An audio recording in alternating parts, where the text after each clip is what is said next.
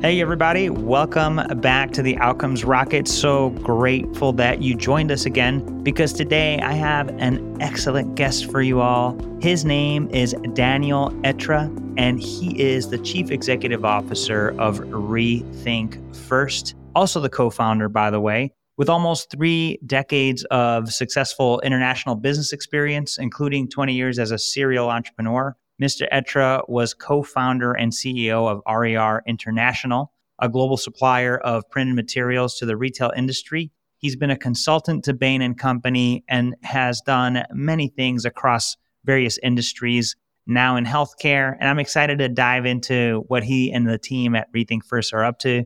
Dan, thanks so much for joining us. It's all a pleasure. Thank you for having me. Awesome. Yeah, no, great to have you here. And so before we dive into Rethink First and uh, give everybody a chance to understand the company, help us understand what got you into healthcare.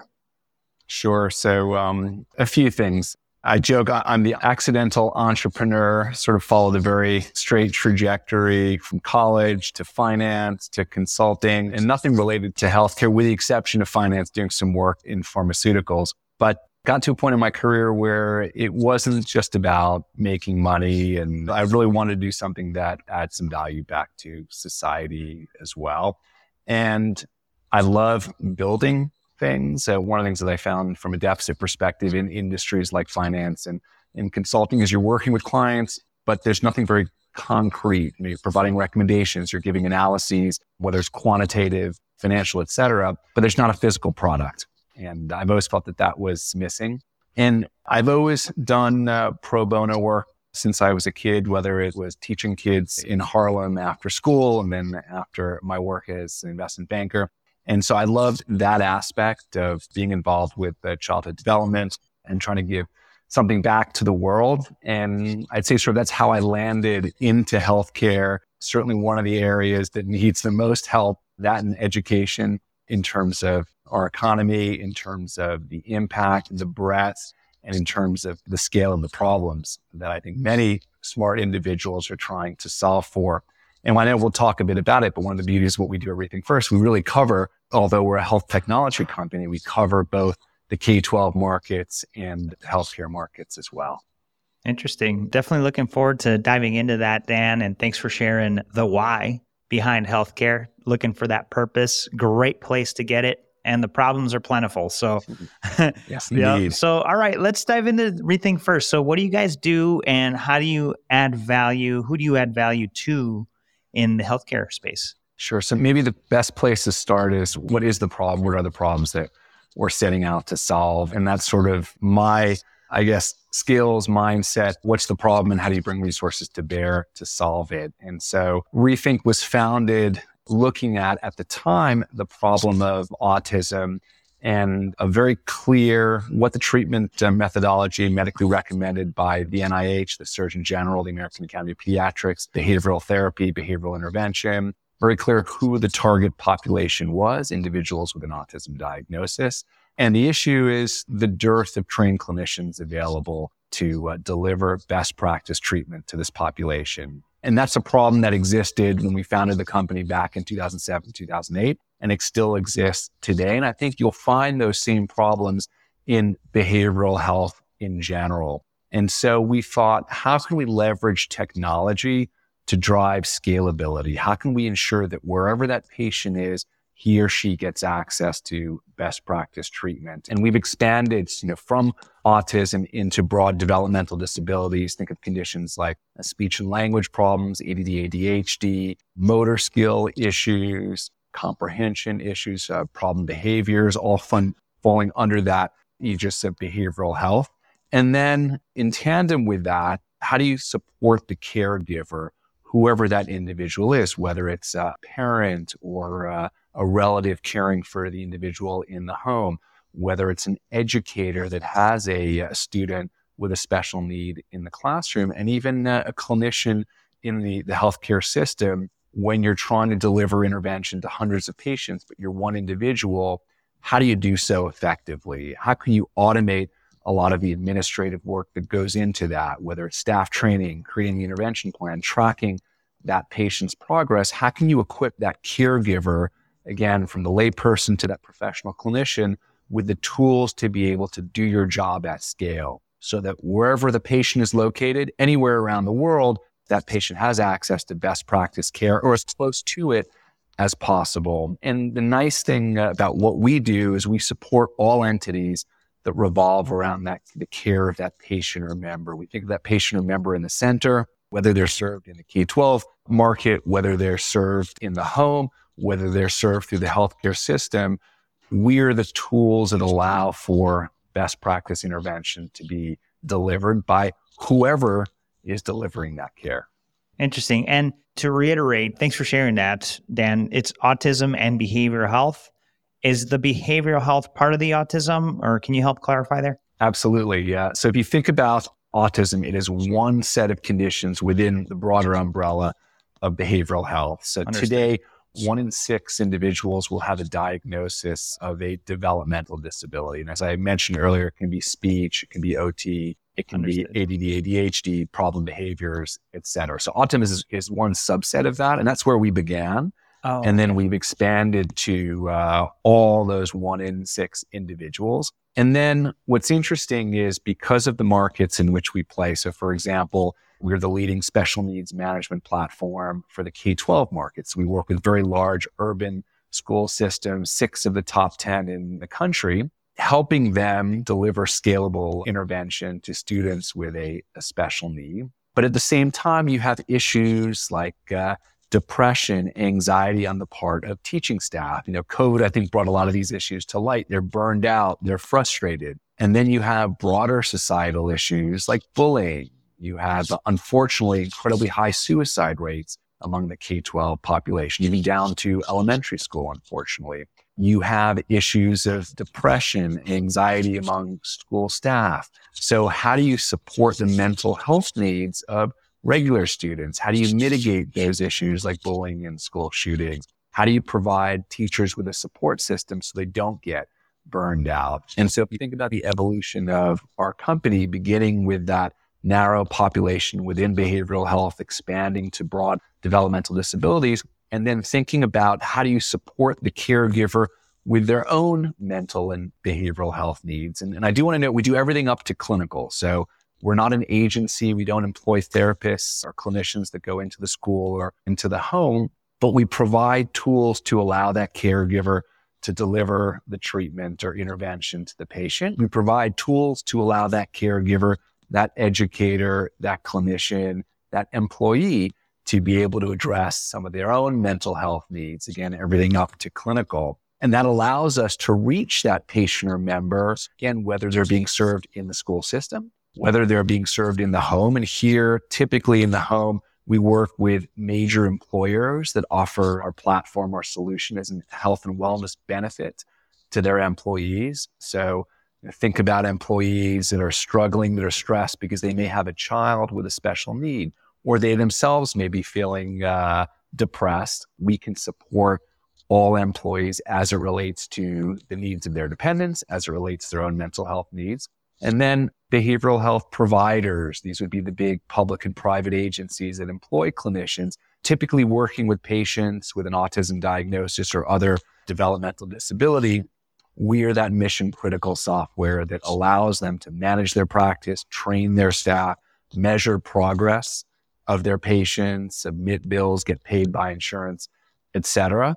And most recently, and, and, and, this is what I love to talk about, yeah. we sit on the largest published data set of clinical outcomes for patients with an autism diagnosis. And to give you a sense of scale, you're talking about north of 600 million clinical outcome data points. And we've deployed modern data science, you know, AI is the sexy term for it these days, to analyze that data set and get to a point where we can start predicting outcomes for this patient population. And that's the game changer as we look sort of towards the future. And maybe I'm jumping ahead a little bit, but as we look towards the future, how do you predict the outcome for a patient with an autism diagnosis? For example. Today, there's no way to do that. You, know, you, can do that very easily in cancer, diabetes, cardiac disease, because you have data. So depending on, for example, cancer and God forbid, the uh, diagnosis, degree of metastasization, very clear what's the treatment protocol, what's the likely outcome.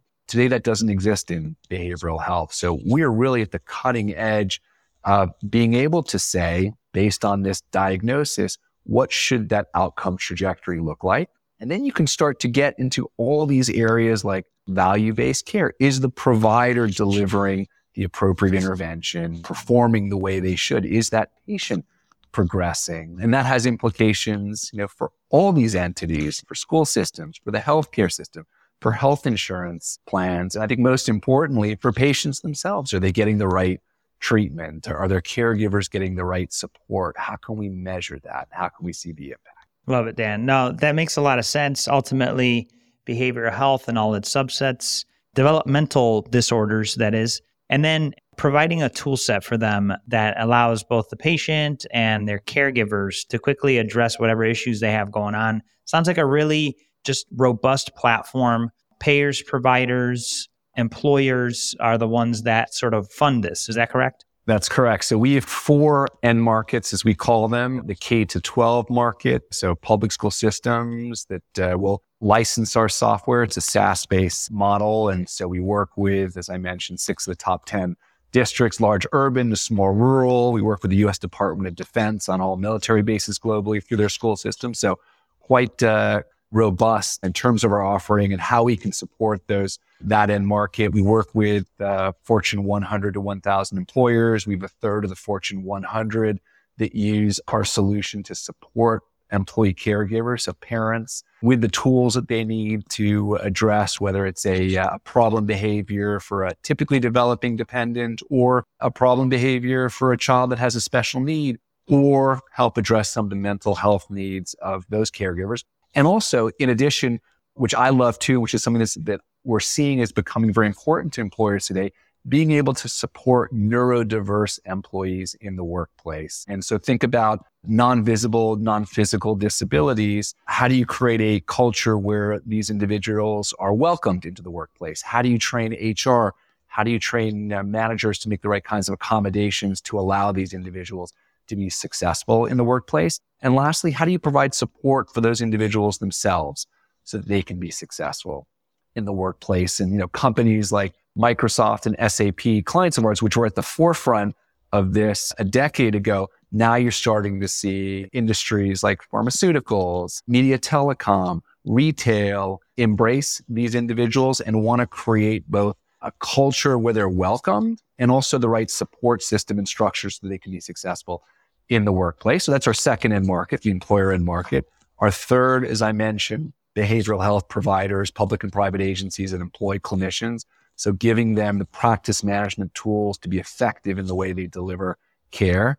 And lastly, our payer end market. And here it's very much about leveraging that massive data set that we've captured to help payers make the right decisions in terms of what does the patient need and is the provider within their network delivering the appropriate care. And it's building that muscle to do that as well. So similar what we've done as a company, beginning with our autism data set, but building the engine so that regardless of the clinical outcome data set that we're putting in there, we can start predicting, making the right kinds of outcome trajectory predictions to allow for more precision medicine, better care for the patient, better outcomes. And I think that's ultimately what we all do are trying to do within the healthcare system great outline of all of the end markets with the value prop for each. Appreciate you sharing that. And folks, hey, if something that Dan said today strikes a chord with you, we'll leave in the show notes ways to get in touch with him and the company. So, what's next for you guys, Dan?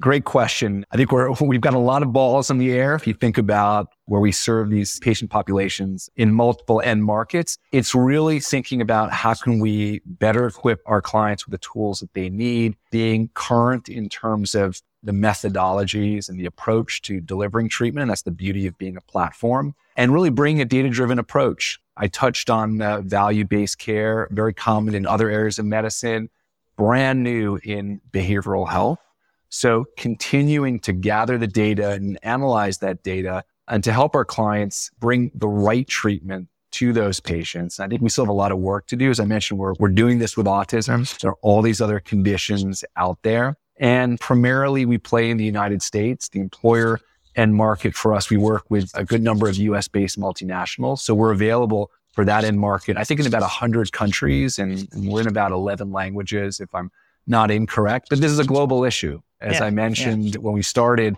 we set out to develop scalable solutions so that wherever the patient or member is, they have access to best practice intervention. So I think we're really only part of the way there with our focus on a very large market in the United States. But I'd love to see us continuing to evolve and, and bring our best in class, best practice tools to these other end markets, the education system, the employer system, healthcare systems globally as well.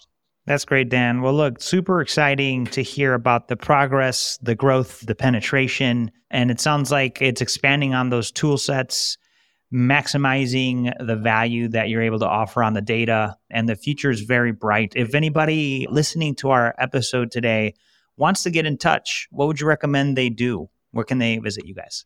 rethinkfirst.com is probably the best place to land. We started with humble beginnings. I, I, still read my email. And so they're always welcome to reach out directly, Daniel at rethinkfirst.com. And I'm happy to direct them to the smarter colleague than I that can help them with whatever their need is. But I, I love to hear from people and folks are always welcome to, to email me directly. Amazing. Dan, thank you for that. Folks, take Dan up on his invite to reach out. Now is the time to make a difference in this key area of health. And him and his company are making major, major impacts in the area. So, Dan, can't thank you enough for being with us and looking forward to having you back soon. Saul, I really appreciate the time. Take care.